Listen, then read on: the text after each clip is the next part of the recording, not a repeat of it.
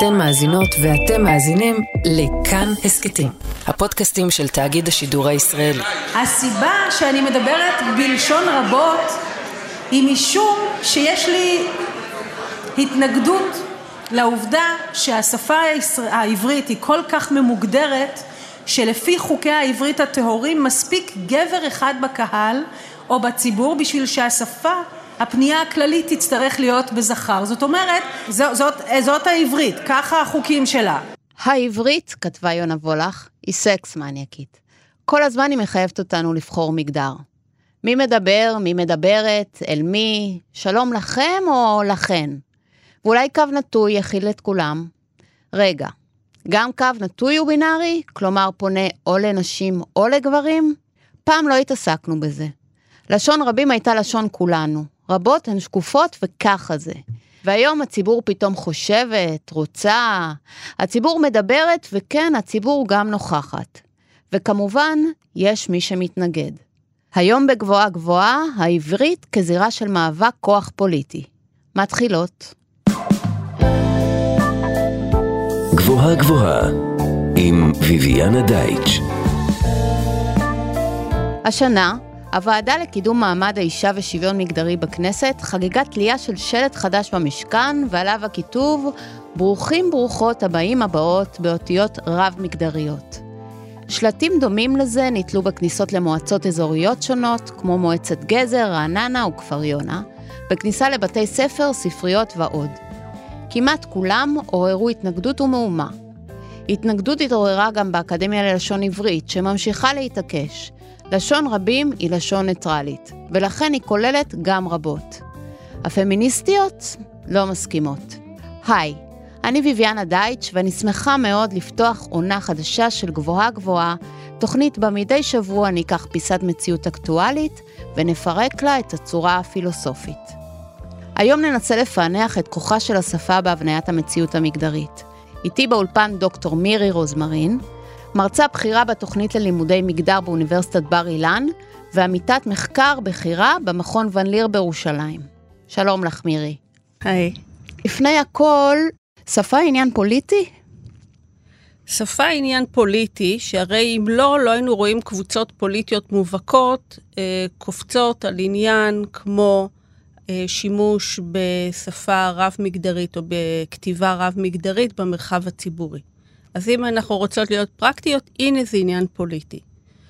אה, ואפשר להביא ניתוח תיאורטי-פילוסופי שיכול להסביר למה זה עניין פוליטי. בשפה פשוטה, למה זה פוליטי? למה זה משהו לריב עליו? למה, איזה כוח יש בשפה שהופך אותו לפוליטי?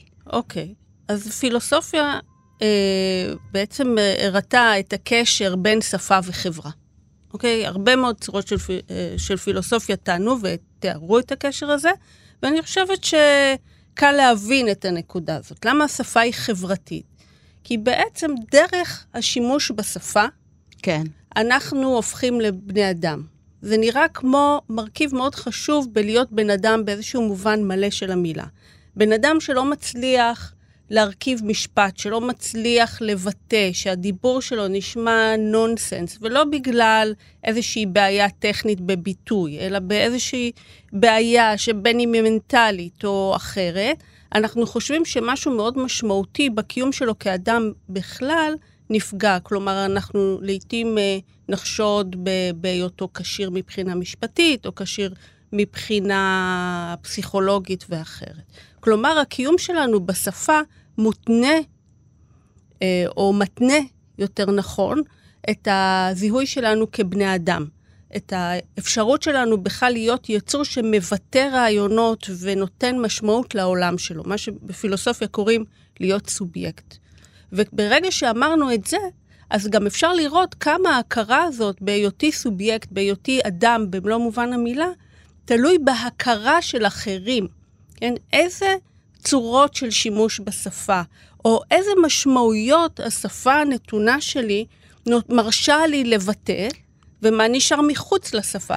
כלומר, שאם אני לא נשמעת בשפתי, לא לוקחים אותי בחשבון.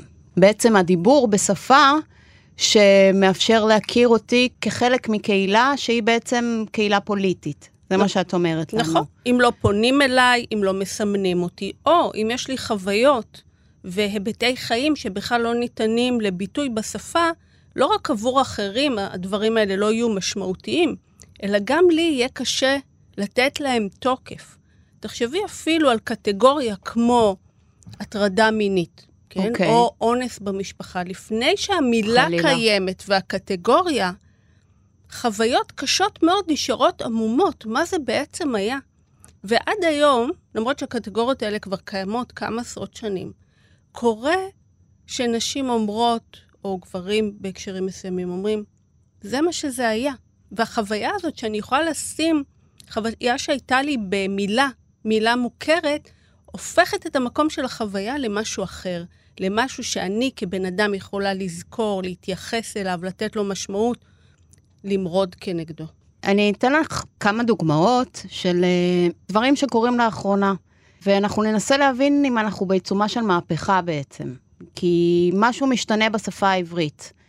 אה, קודם כל יש לנו את מרב מיכאלי, שכבר 20 שנה מתעקשת לדבר אה, בלשון רבות, כלומר לעגו לה לא מעט על זה, אה, אבל היא לא ויתרה, ולפחות מנקודת המבט שלי זה ממש חדר לשיח בזכות זה, לפחות ברמה מסוימת.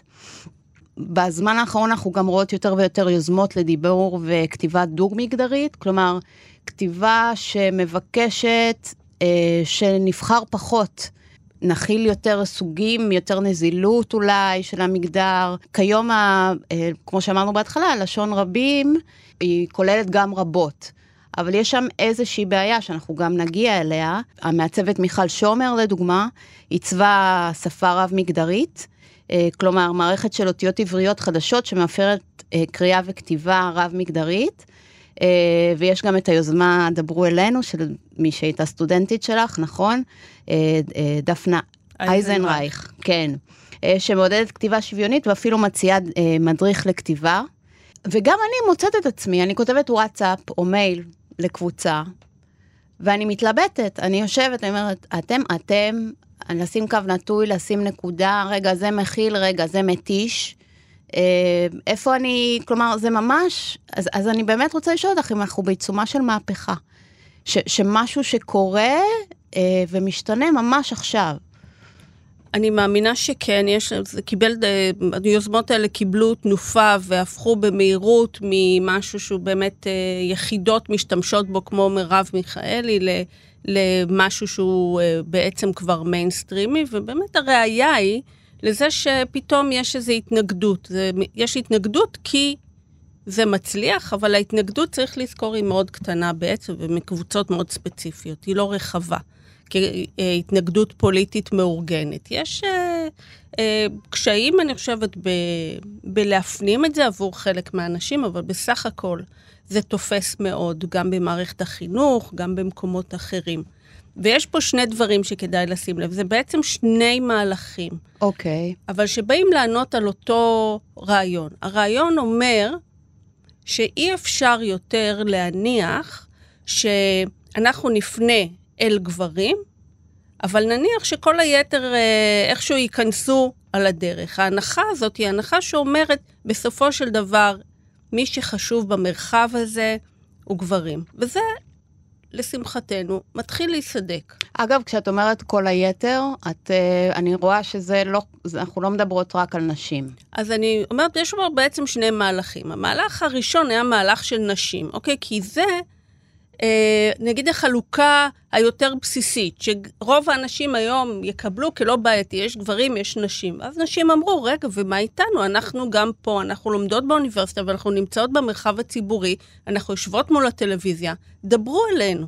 כן, באמת כן. כמו המיזם הזה, דברו כן, אלינו. כן.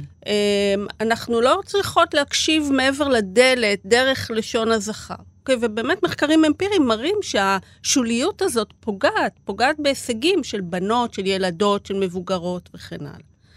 זה היה מהלך אחד, והמהלך הבא, יחד עם המהפכה הלהטב"קית גם, שקורית כן. במקביל, כן. בעצם אומרת, רגע, אבל יש הרבה אנשים שלא מזדהים באופן נוח, לא עם גבר ולא עם אישה, אלא הם נמצאים במקומות אחרים, על איזשהו רצף. זאת אומרת, המהפכה הלהטב"קית בעצם אמרה, זה לא המפה המגדרית הסופית, הדבר הזה גברים ונשים.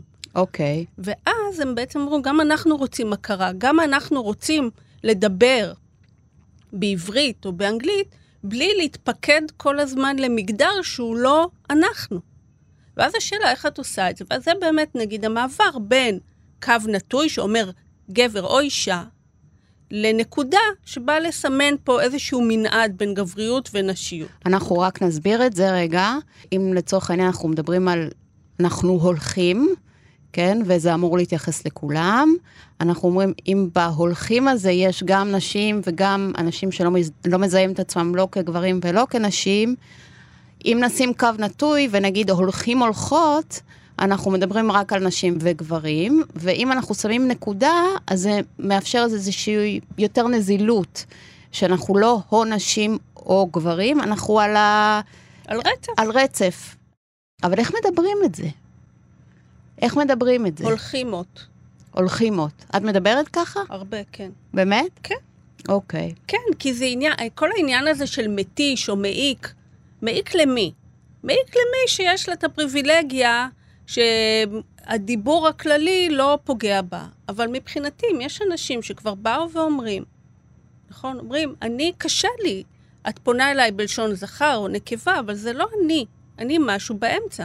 מי אני שאגיד להם, לא, הזהות שלכם היא, היא לא אמיתית? זה בדיוק ההכרה הזאת שדיברתי עליה קודם. בידיים שלנו כחברה, לאפשר לאנשים להתקיים בתוך האופן שהם מבינים את עצמם.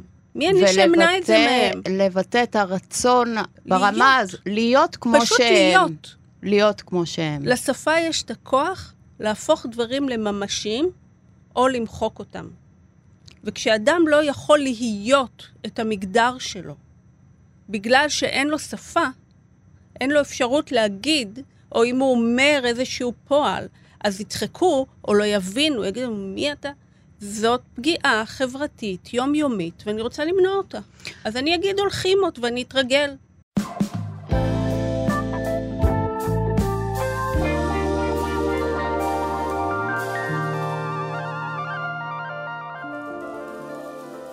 אז לפני שאנחנו ממשיכות, ואולי ננסה לאתגר אותך קצת בעניין הזה, רציתי שנדבר שנייה על המהלך הפילוסופי, כלומר, ממש נדבר על איזושהי תשתית פילוסופית שמובילה אה, למה שאנחנו מדברות עליו היום בלשון של היומיום שלנו. תראי, יש הרבה דרכים לבסס את הקשר הפילוסופי בין חברה לבין אה, שפה, לבין יחסי כוח.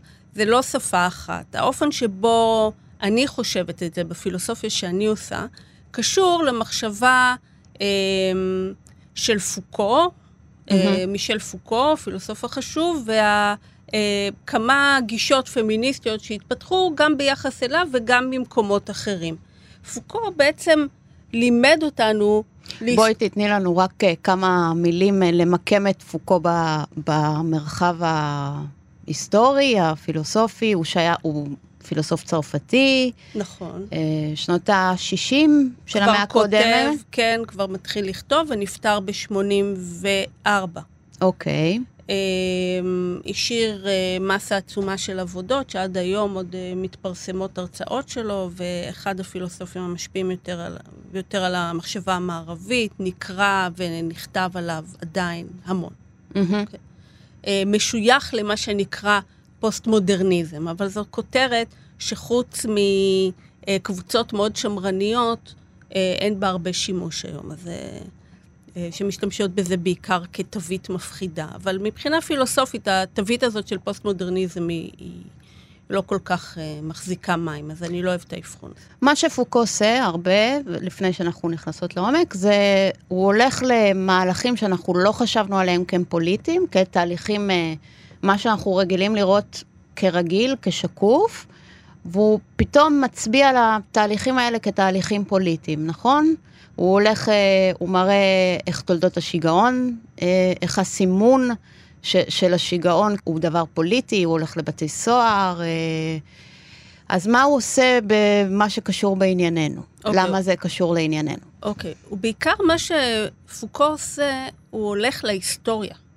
הוא מאמץ צורת חקירה שהוא קורא לה גנאולוגיה בעקבות ניטשה, והוא אומר, גם רעיונות שנראים לנו ברורים מאליו, באמת כמו החלוקה בין אה, פושע לאדם נורמטיבי, בין משוגע לבין שפוי, כל החלוקות האלה וכל הקטגוריות הכי גדולות והכי יציבות שנראות לנו ברורות מאליהן, Mm-hmm. הן לא היו פה מאז ומעולם. הן מומצאות והן נטענות במשמעות בתהליכים שהם תהליכים מאוד קונקרטיים ויומיומיים. אוקיי. הוא, הוא, עושה, הוא לא עושה פוליטי במובן של אני אראה לכם מי רב עם מי. הוא מראה תהליכים בנאליים שדרכם פתאום ממציאים קטגוריה, ופתאום אנשים מסוימים מתחילים להשתמש בה בהקשרים מסוימים, כי זה עושה עבודה, ואז הטכניקה הזאת עוברת למקום אחר. הוא מראה את ההשתנות של המשמעויות. למה זה פוליטי? כי אז את פתאום מבינה ש... כלומר, להגדיר מה זה אדם שפוי, כן. הדבר הזה תמיד נעשה על ידי הפעולה שבה אנחנו כל הזמן מחליטים מה לא שפוי. זאת אומרת, אנחנו מחליטים כל הזמן מה נכתוב ב- בספר של האבחונים הפסיכיאטריים, ואנחנו מוציאים ומכניסים. בדרך כלל אנחנו מגדירים מה שפוי.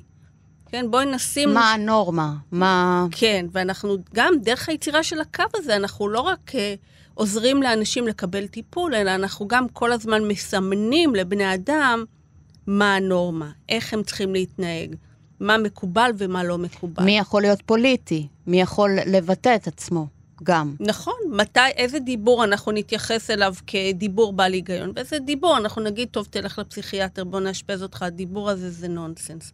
הגבול הזה הוא נוצר היסטורית, לכן אין בו שום דבר שיש לו משמעות קבועה שלא ניתנת לערעור, אלא זה נוצר וזה משתנה, וזה מתפקד כל הזמן יחד עם מסגרות אחרות של משמעות, כדי לארגן בסוף את החיים שלנו. והארגון הזה הוא ארגון חברתי, והוא לכן פוליטי. כי מישהו תמיד מרוויח ומישהו לא, אפשרויות מסוימות נמחקות ואפשרויות מסוימות הופכות להיות מאוד מרכזיות. אז זה תמיד המחקר שלו, לגבי כן. כל... אה, כן. עכשיו, חלק מהדרך של פוקו לזהות איך משמעויות נבנות זה להסתכל על מה שהוא נקרא השיח. מה זה השיח? איזה קטגוריות אנחנו ממציאים בשביל לתת משמעות, ואיך הקטגוריות האלה קשורות ביניהן. ולמי מותר להחליט שעכשיו משתמשים בקטגוריה? למי מותר להגיד עכשיו, הילד הזה יש לו הפרעת קשב? הוא לא סתם עצבני, או זה לא הבית ספר שבנוי לו טוב, זה הוא, יש לו הפרעה. היום מותר לרופאים להגיד, ולעוד כמה סוכנים של ארגונים, אבל לאימא אסור להגיד, כן? אז יש פה מפה של מה המשמעויות ואיזה משמעות הן מקבלות פרקטית, נאמר שאת מקבלת הקלות בבית ספר, וגם למי מותר לתת את ההקלות וכן הלאה. אז זה השיח. כלומר אוקיי. שהשיח מייצר אה, מושגים, שהוא מייצר אותם, ואחר כך אנחנו תופסים דרכם את המציאות. יש פה איזשהו משחק שכל הזמן נע, הוא גם מייצר, אה, כלומר, אנחנו גם מייצרים נוצר וגם ומייצר. נוצר. בדיוק. כל הזמן גם וגם וגם, ויש הרבה משמעות למושגים האלה, כי הם אה, יוצרים איזשהם מיקומים חברתיים ופוליטיים. נכון. נכון? נכון, וגם המושגים האלה זה לא רק מושגים, הם קשורים למה שהוא קורא פרקטיקות דיסציפלינריות, כלומר, למה עושים עם המושג הזה, איך הוא עובד במציאות. כן, הוא אבחון, האבחון מאפשר, האבחון מגביל, האבחון נותן, מי נותן? זאת אומרת, יש פה מפה של פעולות שכמו שאת אומרת, גם מתאפשרות וגם מאפשרות עוד אפקטים בעולם.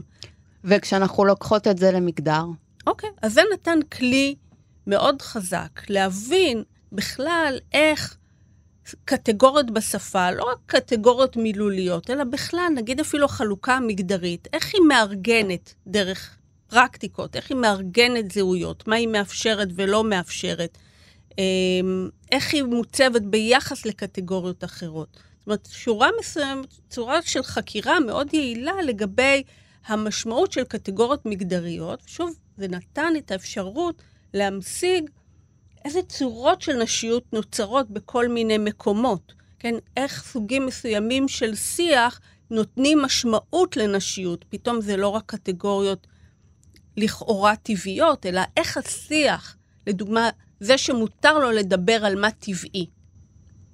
רפואה בעיקר, איך השיח הזה מעניק כל הזמן משמעויות חדשות לטבעי של המגדר. באמת במגדר זה מאוד מאוד tricky, כי הוא כאילו מתבסס על מין, שמין זה דבר לגמרי טבעי. אז אולי את יכולה להגיד לנו כמה מילים על זה במעבר ממין למגדר? טוב, זה סיפור מאוד ארוך, כן? כי uh, מההתחלה בעצם הטענה הבסיסית של פמיניזם היה, תשמעו, ביולוגיה לא קובעת מגדר. כן, אנחנו בני כן. אדם, וכמו שהאדם, האדם הגבר, כן, שדרך אגב, בתולדות הפילוסופיה, את יכולה לראות שכשמדברים על האדם, כתוב מן. נכון. אגב, ברור מאליו שהאדם שלנו הוא בעצם הגבר. נכון. אז האדם הרי מעולם לא נחשב רק כיצור ביולוגי, נכון? כבר במאה ה-17 ועוד לפני, אדם, לא משנה מה הביולוגיה שלו, יש לו את התכונות לעשות עוד דברים. ואת הנשים השארתם בביולוגיה. כלומר, ההגדרה של אדם כבר כוללת את הביולוגיה הזכרית. אה, בהתפתחות ההיסטורית של ההגדרה. לא. תפיסות האדם הניחו שהאדם יכול תמיד להתרומם מעבר לביולוגיה שלו. שזה מותר האדם מהבהמה כן, ומהקוף. כן, אוקיי? כן. בזכות המחשבה, בזכות, כן. ה... בזכות האל, לא משנה. השפה. כן, כל מיני סיפורים. כן. אבל תמיד יש את המהלך הזה של ללכת מעבר לביולוגיה. כן. אבל האישה זה משהו אחר. אישה, הרבה מהקיום שלה ימשיך להישלט על ידי הביולוגיה. למה? כי יש פה הנחה, משהו על מי הבן אדם של הפילוסופיה. כן? ואנחנו מכניסים את זה לקטגוריות. אז בעצם ההבחנה בין מין למגדר באה בשלב הראשון של פילוסופיה פמיניסטית. Mm-hmm. בטענה המאוד בסיסית שאומרת, תשמעו, גם אצלנו הביולוגיה לא קובעת את כל מה שאנחנו כבני אדם. ועד שלא תיתנו לנו אפשרות לחינוך, לכניסה למרחב הציבורי, כל הדברים שאתם, הפילוסופים, אמרתם שזה מה שמאפשר לאדם לצאת מעבר לקיום הביולוגי שלו, עד שלא תיתנו לנו לצאת מהבית, אתם לא יודעים מה אנחנו כבני אדם. כי נגיד אמרו, תראו, נשים הן רפות שכל, מעניין אותן רק איפור, לא מעניין אותן פוליטיקה, כל הדברים החשובים, כן? יש להם רחם בעיקר. כן, והן צריכות להמשיך להתעסק עם מה שיוצא מהרחם שלהם. אבל, ואז הם באו ואמרו, אתם לא יודעים. כי עוד לא נתתם לנו את התנועה הזאת החוצה, שעבורכם מגדירה את האדם, אז איך אתם יודעים מה אנחנו? אז זו דוגמה ל... אבל... אז בואי... השפה אז... של פוקו אפשרה כן. לנו משהו אחר בהקשר של מגדר. אוקיי, אוקיי. הלכנו מהמקום הזה, הביולוגי. Mm-hmm. תפיסות של, כמו של פוקו, ואחת הכותבות המרכזיות שהפעילו את זה בהקשר של מגדר, זו ג'ודית באטלר, שוב חוקרת חשובה בצורה יוצאת מן הכלל. ג'ודית באטלר אמרה, שוב, ניקח את פוקו הלאה, בעצם המשמעות של מגדר, וגם של הביולוגיה שלנו, המשמעות של הביולוגיה, mm-hmm. נקבעות בתוך שיחים נורמטיביים, בתוך שיחים שיש להם כוח להגיד מה נכון ומה לא נכון. דוגמה. במובן הכי פשוט. כן. ילד, מגיל, מישהו פותח את הפה. כן. אוקיי? אם הוא ישתמש בשפה ממוגדרת, לא נכונה למה שאנחנו חושבים שהביולוגיה שלו, כן. יתקנו אותו. יתקנו אותו, יגידו, תני לא. לנו דוגמה מוחשית. לדוגמה, ילד, ילד שאומר... ילד בגן אומר, אני רוצה, אבל אנחנו, יש לנו 아. אה. מחשבה שהוא דווקא יש לו בולבול. לא, אתה רוצה, אתה, רוצה. אתה לא רוצה. זה לא בחירה פה, ו... ושוב, הנה, אופצ... הנה דוגמה לאיך ילד כזה, שהיה, אין לו שום דרך לתת אה, הזדהות, או לבטא הזדהות שהיא לא רוצה או רוצה. אם ילד... יש לו איזה חוויה אחרת של גוף, היא לא תבוא לידי ביטוי, כי, כי מה? אבל יכול להיות שילד כזה, אם הוא קטן, הוא לא יודע את ההבדל. אני לצורך העניין, אה, אה, אה, משהו שונה לגמרי, אני לא מהארץ, אני נולדתי בארגנטינה, וכשבאתי לישראל, הייתי מתבלבלת הרבה בין זכר לנקבה. ואני שמחה שתיקנו אותי, כי זה לא נבע מתוך בחירה, הבלבול שלי, אלא מבורות, מאי ידיעה את השפה. וגם עם ילדים זה יכול להיות דומה. בדוגמה שלך, אפשר לקחת את זה שנייה עוד צעד ולשאול, מה בבורות שהוא כל כך לא נוח? זאת אומרת, למה ההתבלבלות הזאת סימנה אותך באופן שרצית להיפטר מזה? אני אגיד, כי, וזה מה שאמרנו בהתחלה, ששימוש נכון, ואני אגיד נכון במרכאות, בשפה, הוא תנאי להשתייכות, לזה שישפטו אותך ברצינות. אנחנו יודעים את זה גם ממחקרים, שלפעמים אנשים שיש להם מבטא, או יש להם כן. באמת, אה, יושבים באיזושהי צורה לא נכונה, כן. ישפטו אותם גם כדבילים יותר. לא יגידו, אוקיי, עכשיו, במבטא זה ברור שבן אדם יש לו שפת אם אחרת, הוא עכשיו הגיע ל... אבל עדיין, מה, מה זה השונות הזאת? ובאמת אנשים... מתאמצים להיפטר ממבטא בגלל הצורך בשייכות. אז זה עוד מימד של איך שפה ושימוש בשפה, אפילו בהיבט נורא טכני, הופך את השייכות שלנו למוטלת בספק, בספק וגורמת לנו סוג של אינך, כן? אה, יש משהו בשפה שהוא מלכתחילה אה, מגדיר.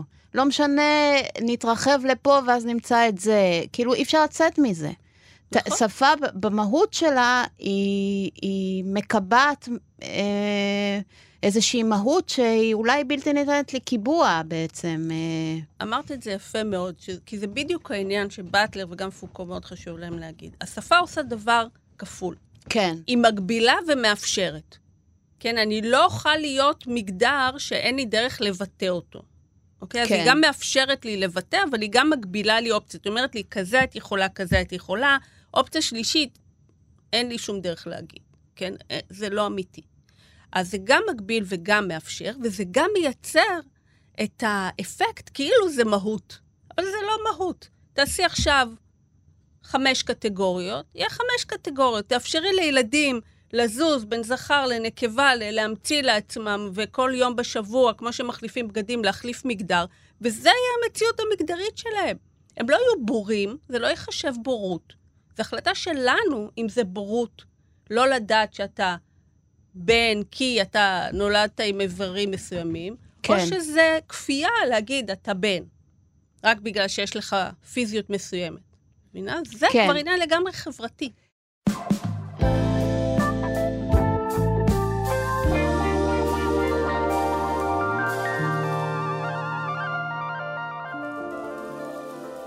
אני אגיד לך, אנחנו מדברות עכשיו על פוקו ובטלר, ויש אה, שאולי ירגישו קצת אי נוחות, שזה מאוד מאוד רדיקלי, הדברים שאנחנו אומרות, אה, אבל אני רוצה, דווקא בגלל זה, להגיד שהם לא המציאו את זה. אולי הם לקחו את זה מאוד להיבט אה, חברתי, פוליטי, אבל ההבנה ששפה טומנת בחובה את מה שדיברנו עליו עכשיו, שהיא גם איך ביאליק אומר, היא גם מגלה וגם מכסה. אה, הלשון גם מגלה וגם מכסה.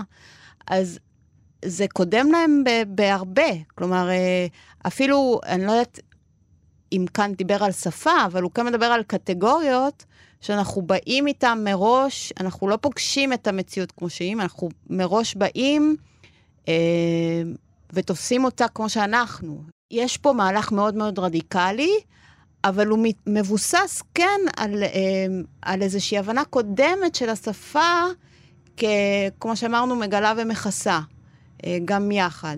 או איפה את רואה שעד נקודה מסוימת מה שאני אומרת הוא נכון, אבל מנקודה מסוימת יש פה שינוי לגמרי אה, במחשבה.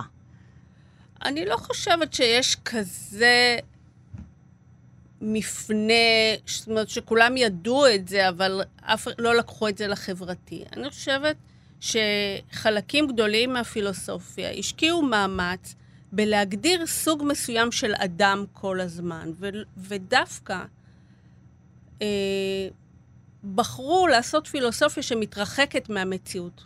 הרבה מהפילוסופים נכון. לא, לא חשבו על הפילוסופיה ככלי שהוא לגמרי נטוע ב, במציאות. פילוסופיה היא פילוסופיה. היא תכתיב, היא תרחף, ודווקא הנטייה הזאת של הפילוסוף להתרחק מהיומיום ולהת... ולחשוב שכשהוא חושב את המחשבות שלו, ובכוונה אני מדברת בלשון זכר, כשהוא חושב את המחשבות שלו, הוא לא בן אדם עם צבע ועם אה, נקודה היסטורית, ואלו הוא התבונה, והוא יכול להתרחק מכל היומיומי הזה, שבמקרה קשור גם לאשתו ולילדים שלו. כן. כל המהלך הזה של הפילוסופיה הוא מהלך ש, שבו הפילוסופיה לא לקחה אחריות על האופן שבו היא חלק מתרבות והיא מתערבת בתרבות, דווקא בעניין הזה שהיא כאילו מרחפת גבוהה, מלמעלה. גבוהה. כן, כן. בדיוק. כן. ויש, אפשר לעשות כל מיני היסטוריות של פילוסופים אחרים, כן? ואפשר, כמו פוקו, לחזור ליוון, מהמם. ששם לא הייתה תפיסה כזאת, כן? אפשר לספר פה סיפורים מורכבים על ההיסטוריה של הפילוסופיה המערבית. אבל בסופו של דבר, לדעתי, יש פה שבר משמעותי בחצי השני של, אה, של המאה ה-20.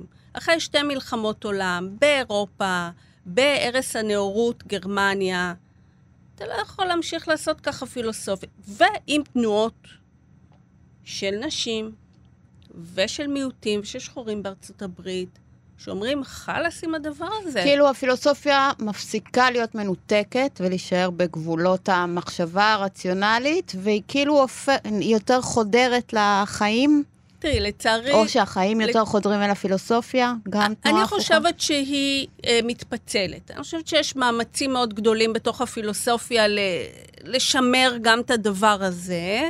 זה לא נגמר ויש לזה הרבה כוח, אבל גם מתפתחים הרבה זרמים שמודעים וגם רוצים להשפיע על החברה ולהיות חלק ולחשוב את הפילוסופיה עצמה ככלי בתוך מציאות חברתית, בתוך רגע היסטורי מסוים.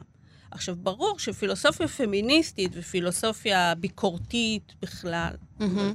פילוסופיה קווירית ואחרות, להם ברור שהן חלק ממהלך פוליטי. זה ברור להם. כי, את יודעת, אמרת קודם רדיקלי. אבל זה שאת יושבת פה ואני יושבת פה זה רדיקלי, כי קחי אותנו כי מאה שנה נשים. אחורה. כן.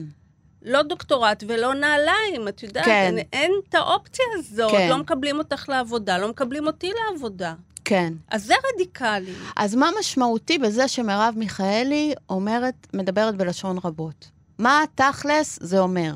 היא מזכירה, היא עושה שני דברים.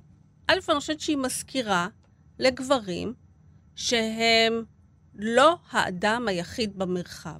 מהמם. וזה, אני באמת חושבת שזה פואנטה רדיקלית, שקשה להרבה גברים ולדמיון הגברי שמעצב את התרבות שלנו, קשה לו לעכל את זה, ובגלל זה מנסים לצחוק על זה, מנסים לרדת על זה, אבל כי זה נוגע בנקודת יסוד. אז אני חושבת שזה דבר אחד, להזכיר, תשמעו, יש פה מרחב, יש פה כל מיני אנשים. המחשבה שלכם היא לא מסוגלת להבין את כל המציאות מכל הזוויות השונות. מהמם. זה דבר אחד, ששוב, יש פה עיכול הדרגתי ואיטי. דבר שני, זה להגיד לנשים, אתם פה, ואתן מספיק חשובות שאני אדבר אליכן. כן, וזה משפיע, שוב, מחקרים אמפיריים מראים עד כמה זה משפיע על המעורבות אני- של נשים מגיל צעיר ועד גיל מבוגר. מעורבות באיפה שהן נמצאות, להעיז, לדעת שהמרחב הזה הוא שלהן. כלומר, יש פה פעולה של הנכחה של מה שהיה נראה עד היום כטבעי, כמו שאמרנו קודם, או אה, פתאום הופך, רגע, זה לא טבעי, יש פה הבניה שהיא פוליטית, ועצם זה שאני מדברת בלשון נקבה, אה, אני מנכיחה את זה שיש פה נשים, ואני אה, גם אומרת לגברים, יש פה נשים. כלומר, אני לא אומרת את זה רק לנשים, אה, אתם יכולים לדבר בקולכן, אלא אני מנכיחה בכל המרחב שהציבור מורכב ממגוון, ולא מהאדם, או נכון. the man. ואני אני רוצה להגיד גם שיש פה הזמנה למשהו אפילו יותר מסעיר מבחינתי. אוקיי. שכשאני מדברת בלשון נקבה אל מישהי, אה, או מדברת על עצמי, כן, ומשתמשת ב, בלשון הנשית, אני מרשה לעצמי, אני פותחת לפחות פתח, להמשיג חלקים מהקיום שלי כבן אדם עם גוף, לה- לעבור דרך זה ולהמשיג מחדש רעיונות פילוסופיים ואת המציאות החברתית. כי תראי, יש נתק. השפה תמיד נחשבה דרך ההתנסויות והקיום של גברים, כן? בפילוסופיה כן. ובזירות אחרות. והקיום של נשים בבית, אה, ההיבטים הגופניים של נשים, היחסים בין נשים, כל הדבר הזה, כשאת הולכת אל תולדות הפילוסופיה, הוא בכלל לא קיים. אף אחד לא חשב שזה מעניין למשהו. וכשאני מתחילה לדבר בלשון נקבה, אני יכולה משהו מזה להכניס לקיום שלי כסובייקט. לדוגמה, להתפלל בלשון נקבה עבור אישה מאמינה. זה מאפשר לה לייצר קשרים אחרים בלשון האל. התפילה, עם האלוהות, עם עצמה, עם הייחוד שלה בתור יצור שחי בגוף נשי. זה מעניין שאת אומרת את זה. יש הרבה התנגדויות למה שאנחנו מדברות עליו, לא רק מצד גברים. ואחת הדוגמאות שאני מביאה זה שבאמת אה, אמרנו בפתיח שבכניסה לכמה יישובים אה, תלו שלט אה, שנכתב בכתב רב-מגדרי, שכתוב ברוכים, ברוכות, הבאים, הבאות. וכשהשלט הזה נתלה בכניסה ליישוב גזר, נציגה של ארגון בצלמו, רבית רוטנברג, כתבה בתגובה לראשת העיר שיזמה ותלתה, או ראשת המועצה, את התגובה הבאה. אין בסמכותך להשתמש בכסף ציבורי על מנת לשבש את השפה העברית בצורה שפוגעת בתרבות ובזהות היהודית. ועל כך אבקשך לשנות את הכיתוב, חוק הלאום קובע כי השפה העברית היא שפת המדינה ולכן הנך מנועה מהמצאה של שפה חדשה. אישה אומרת את זה, מאמינה. היא גם אומרת אה, על עצמה ועל הציבור שהיא מייצגת, היי, אנחנו לא רוצים את השינוי הזה. בסדר. אז בגלל זה זה שדה חברתי של שינוי. תשמעי, הרבה מאוד אנשים מהמם. לא היו מעוניינים שנשים יצאו ללמוד, שנשים יצאו לעבוד. עד היום אם יש הרבה שלא מעוניינים שיהיה זכויות שוות, או שתוכלי להתלונן על אונס. אה, לא מעוניינים. בגלל זה זה שדה חברתי ופוליטי. אבל אני חושבת שהטקסט הזה, הוא חושף, או אפשר לחשוף דרכו, בדיוק את הוויכוח הזה. כן, השפה העברית התקנית, כולם נהיים אה, אבשלום קור ברגע הזה, גם אם הטקסט שלהם כשלעצמו מלא טעויות בעברית, כי יש טעויות שמרגישים שהם קריט, טעויות או שימושים לא תקינים, שהם מרגישים שזה לא סתם שימוש, הרי הגברת לא מעירה על טעויות כתיב, או... היא מעירה על שימוש שנראה לה שמאפשר משהו. מה הוא מאפשר? הוא יאפשר חס וחלילה לילדים לחשוב שיש נזילות מגדרית, שמותר להרגיש נזילות מגדרית, או חס וחלילה אפשר לחשוב על משפחה שהוא לא רק בדגם ההטרונורמטיבי. עכשיו, עבור חלק מהאנשים זה אוי ואבוי. נכון, וגם את זה אנחנו יכולות לכבד. לא, לא חייבות. לא חייבות? לא חייבות, יש פה. לא, לא חייבות. אוקיי. יש, מה- זה בדיוק העניין של פוליטי. אני חושבת שהערכים כוח. של... כן, לא, מאבק על כוח. לא, על- חופש, על חופש. חופש של אנשים. אני לא חושבת שזכותי למנוע מאנשים את האפשרות לנסח את הקיום שלהם בשפה. אני אחרי זה יכולה להתווכח איתם, כן. ולהגיד, אני חושבת שהקיום שלך מושתת על ערכים שאני חושבת שהם בעייתיים מאוד. כן. אבל אם אנחנו לא נותנים שפה לאנשים, אנחנו אומרים, אנחנו לא מוכנים שתהיה ממשי בכלל. כן. וזה, אני חושבת, לא עמדה לגיטימית. אבל אני מוכנה להתווכח עם האישה הזאת, אוקיי? אבל בסדר, אני לא חייבת, מה זה לכבד? כן, אני לא אומרת, תמחקו אותה. אבל אני אומרת, יש לי ויכוח משמעותי על, על הפוליטיקה שלה, והפוליטיקה הזאת נעשית בשפה. אז אוקיי, אז יהיה ויכוח. אבל כשהיא אומרת, המרחב הציבורי, בעצם אומרת, תשמעו, המרחב הציבורי שייך רק ללשון זכר, ולסוג מסוים, נגיד של משפחה שמתאפשר, משפחה פטריארכלית, משפחה שיש בה הגבר ויש את הכפופים לו. אדון אה, כהן ואשתו כן. וילדיו. כן, כן. כן, כן. מי שלא חושבת שהדגם הזה הוא דגם אה, מיטבי לכלל בני האדם, מחפשת גם צורות לשוניות לשנות את זה. יש מחקרים שתומכים בכל מה שאנחנו מדברות עליו, נכון? שכאילו, עצם זה שפונים, אני פונה אל עצמי ופונים אליי, כמו שאני מזהה את עצמי דרך גופי, עוזר למשהו. משהו, משהו משתנה בי בעקבות זה. אז מה באמת, אה, מה אומרים המחקרים האלה? תראי, שוב, אפשר לחשוב על שלושה סוגי מחקר. אפשר לחשוב על הפילוסופיה, שמנסה כן. להמשיג לעומק את היחסים בין להיות קיים כבן אדם לבין שפה. אפשר לחשוב על מחקרים פסיכולוגיים, שמדברים על מודלים של התפתחות, והתפקיד של השפה, והיחס של השפה לקיום הגופני, לדימוי עצמי וכן הלאה.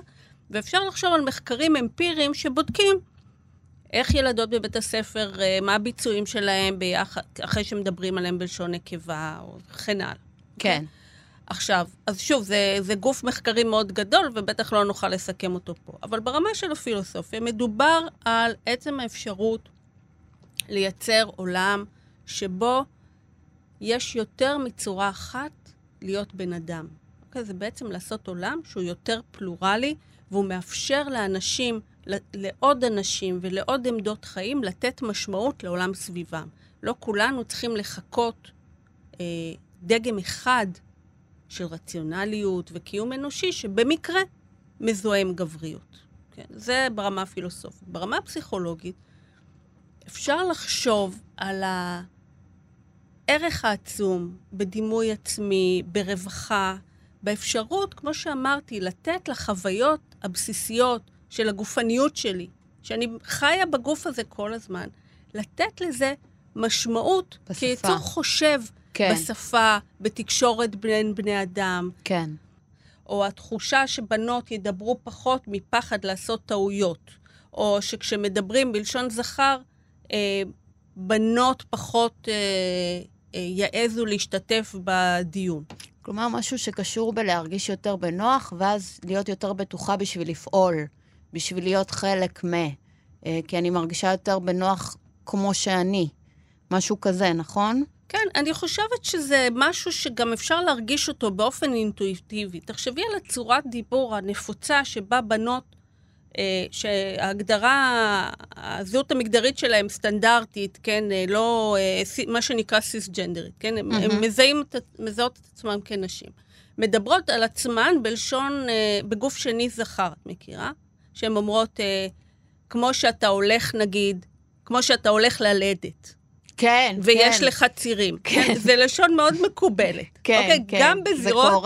שבשום כן. בשום צורה גברים לא יגידו את המשפט הזה, כי הם עדיין לא עושים את זה. כן. שיש לך מחזור. כן. כן. אז נראה אותך.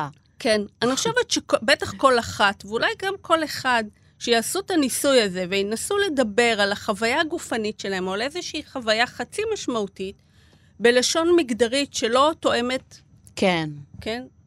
הם ירגישו את הריחוק הזה. כן. שנכפה, את ה... אה, אילוץ, את, ה, כן. את המחסום שבניסיון לבטא. כן, כן. ואני חושבת שלזה יש מחירים אחר כך באלף ואחד מקומות. בקיום שלנו ובתחושה שלנו שיש לנו מקום ב, אה, בעולם הזה עם אנשים אחרים.